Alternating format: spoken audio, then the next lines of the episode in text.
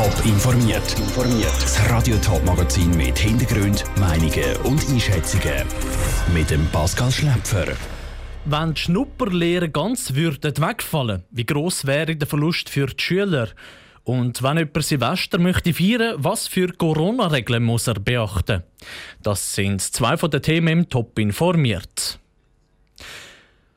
Was möchtest du mal werden? Diese Frage begleitet vor allem die Jugendlichen in der Oberstufe sehr intensiv. Eine Möglichkeit, um das herauszufinden, sind Schnupperlehren. Dort können die Schüler ein paar Tage oder gerade eine ganze Woche in einen Beruf hineinschauen und den so richtig erleben. Die Schnupperlehre hat aber in der Corona-Zeit ziemlich gelitten und könnte sich sogar schon längerfristig wandeln. Lara Pecorino hat von Experten wissen, was die Schnupperlehre für einen Stellenwert bei den Schülern hat. Es ist ein ziemlich wegweisender Entscheid, die Wahl der Lehre und vom künftigen Beruf. Sich säuferlich vorbereiten und im besten Fall die Nase reinheben hilft im Prozess der Berufswahl ungemein, sagt der Co-Präsident vom Lehrerverband St. Gallen, der Patrick Keller. Schnupperlehrer sind unbestrittenermaßen sehr, sehr wichtig für Jugendliche.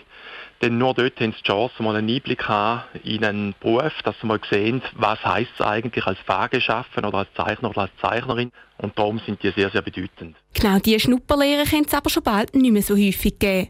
Die Corona-Pandemie hat da nämlich Spuren hinterlassen, berichtet SRF. Und künftig ist ein Schnuppern vielleicht eher ein Online-Anlass oder eine Gruppenveranstaltung. Schutzmaßnahmen und Homeoffice haben solche Alternativen einen Aufschwung gegeben. Das ist aber nicht das Gleiche, meinte Patrick Keller. Ohne die Schnuppertage müssen Sie nur quasi sich theoretisch vorstellen, wie ist es da, wenn ich in diesem Beruf arbeite. Und wenn Sie mal können, ein paar Tage wirklich Einblick haben, tiefen Einblick haben in einen Beruf hinein, dann können Sie eher abschätzen, ob der Beruf für Sie etwas könnte sein oder nicht. St. Galler Schüler nutzen die Schnupperlehre intensiv und kommen immer mit einem wichtigen Päckchen Erfahrung zurück. Manchmal auch mit der Erkenntnis, dass der Traumjob eben doch nicht ganz der richtige ist. Auch das sei ein wichtiger Erfahrungswert, den es eben nur beim Drehtauchen in die Arbeitswelt gibt, sagt auch der Berufsberater Beat Gäwiler aus Weinfelden. Es ist zu vermuten, dass es noch mehr Fehlentscheide gibt. Es gibt jetzt schon eine Abbruchquote von 20 bis 25 Prozent, je nach Kanton, wo sehr hoch ist, finde ich. Und da ist sicher ein Teil, dass die Jugendlichen sich nicht gut können entscheiden damit es nicht so weit kommt und die Lehrlinge ihre Ausbildung abbrechen, raten der Berufsberater darum, unbedingt auf einen Schnuppertermin zu pochen. Mit den entsprechenden Schutzmaßnahmen sei ziemlich viel möglich. Der Beitrag von Lara Pecorino. Bei der Suche nach einem passenden Schnupperlehrplatz müssen auch die Eltern mithelfen. Gerade jetzt ist es wichtig, dass auch sie sich für die Schnupperlehre stark machen und ihre Sprösslinge dabei unterstützen. Das Jahr 2020 ist Corona sei Dank auf jeden Fall ein historisches gewesen. Vielen bleibt es trotzdem nicht gerade gut in Erinnerung und sie können den Jahreswechsel darum kaum abwarten. Aber was ist das Jahr an Silvester überhaupt erlaubt?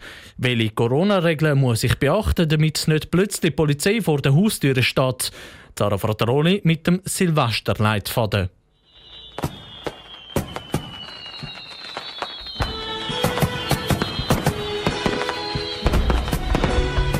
Wie viele Leute darf ich zu mir einladen? Wenn ich allein wohne, dann kann ich neun Leute einladen. Es dürfen nämlich höchstens Zehnergruppen zusammenkommen. Aber Achtung an alle Thurgauer und Schaffhauser. Dort gilt zusätzlich die zwei Haushaltsregeln. Es könnten also zum Beispiel zwei fünfköpfige Familien zusammenkommen.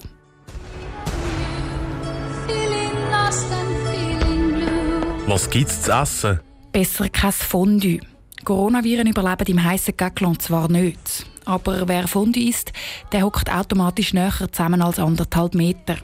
Restaurants sind zwar seit einer Woche zu, aber wer den Kochlöffel nicht mag schwingen, der kann sich ganz einfach beliefern lassen. Und damit geht noch der Branche etwas Gutes tun. Die Zeiten, wo es via Kurier nur Pizza gegeben hat, die sind definitiv vorbei. Das Nobel Hotel Dolder zu Zürich zum Beispiel bietet für Silvester eine Fondue Chinoise Lieferung an. Inklusive Shampoos, Jasskartenset, Tischbomben und sogar Kater zum Morgen für den 1. Januar. Das alles für läppische 450 Franken. Wann soll ich posten? Wer sich die Essenslieferung vom Dolder nicht kann oder will leisten, der sollte am besten nicht erst am 31. kurz vor Ladenschluss posten. Der Tristan Serre von der Migro empfiehlt, um die Einkäufe spätestens jetzt durchzuplanen. Zum Beispiel kann man länger haltbare Produkte frühzeitig kaufen und dann frische Produkte während die schwach frequentierten Zeiten. Trotzdem rechnet Migro nicht damit, dass es an Silvester lange Warteschlangen vor den Läden gibt. Auch vor Weihnachten hat es das nämlich nur punktuell gegeben. Kommt dazu, am Neujahr, also am Freitag, haben die Läden zwar zu, aber am Berchtolztag, also am 2. Januar, haben sie an den meisten Orten schon wieder offen.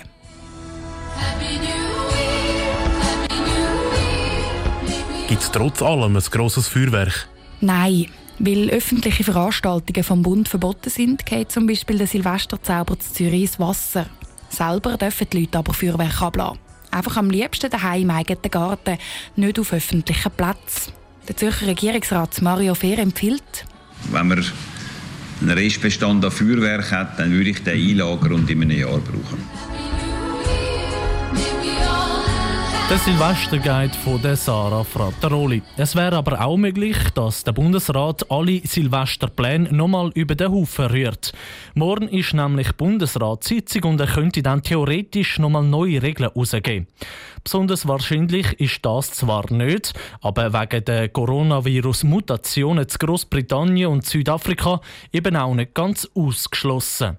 Das Corona-Jahr 2020, das ist für viele Leute nicht nur ein historisches, sondern auch ein stressiges Jahr gewesen. Das ist nicht nur ein Eindruck, sondern zeigt auch eine neue Studie von der HSG St. Gallen. Das sogenannte Hoffnungsbarometer. Das zeigt aber auch, bei vielen Schweizer ist die Krise auch die Hilfsbereitschaft gestiegen. Ein Haufen Hilfswerk verzeichnet das Jahr besonders viel Spendeneinnahmen. Die Schweizer zeigen sich aber nicht nur mit dem Portemonnaie grosszügig, Patrick Walter. 54 Prozent der Schweizer haben beim sogenannten Hoffnungsbarometer der HSG angegeben, sie sind bereit zum Helfen, schreibt 20 Minuten. Und das haben die Leute nicht einfach nur gesagt, sondern vielfach auch gerade in die Tat umgesetzt, berichtet zum Beispiel Andreas Reinhardt von der Hilfsorganisation Caritas Zürich. Jetzt in dem speziellen 2020 ist es förmlich explodiert, vor allem jetzt auf Ende Jahr hin, wo wir verschiedene Anlässe durchgeführt haben und auf die Hilfe von Freiwilligen angewiesen sind. Da haben viele sich gemeldet, können wir etwas machen, können wir helfen, können wir spenden, können wir Sachen bringen. Und Caritas ist nicht das einzige Hilfswerk, wo sich ein Haufen zusätzliche freiwillige Helfer gemulden haben. Ein paar Leute gehen sogar noch bisschen weiter und wollen sich längerfristig engagieren.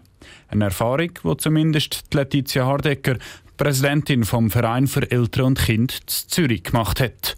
Wir haben in diesem Jahr neue Vorstandsmitglieder gesucht, gleich wie vor zwei Jahren. Vor zwei Jahren haben wir fast kein Interesse gespürt und in diesem Jahr haben wir gerade vier Anwärterinnen und Anwärter, die gefunden haben, sie möchten etwas zurückgeben der Gesellschaft und sich im Verein engagieren. Das hat uns sehr gefreut, aber auch ein überrascht.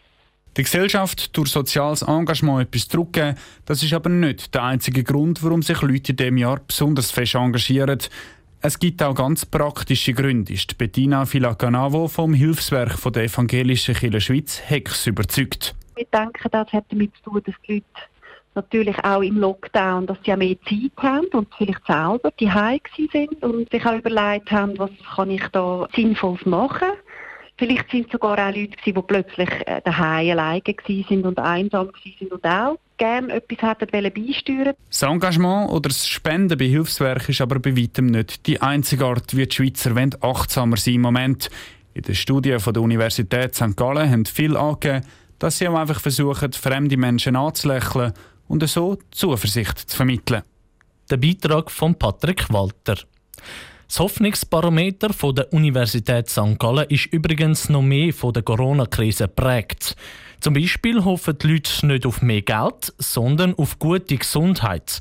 Bei der Studie sind im November etwa 7000 Leute in der ganzen Schweiz befragt worden. Top informiert, auch als Podcast. Mehr Informationen gibt es auf toponline.ch.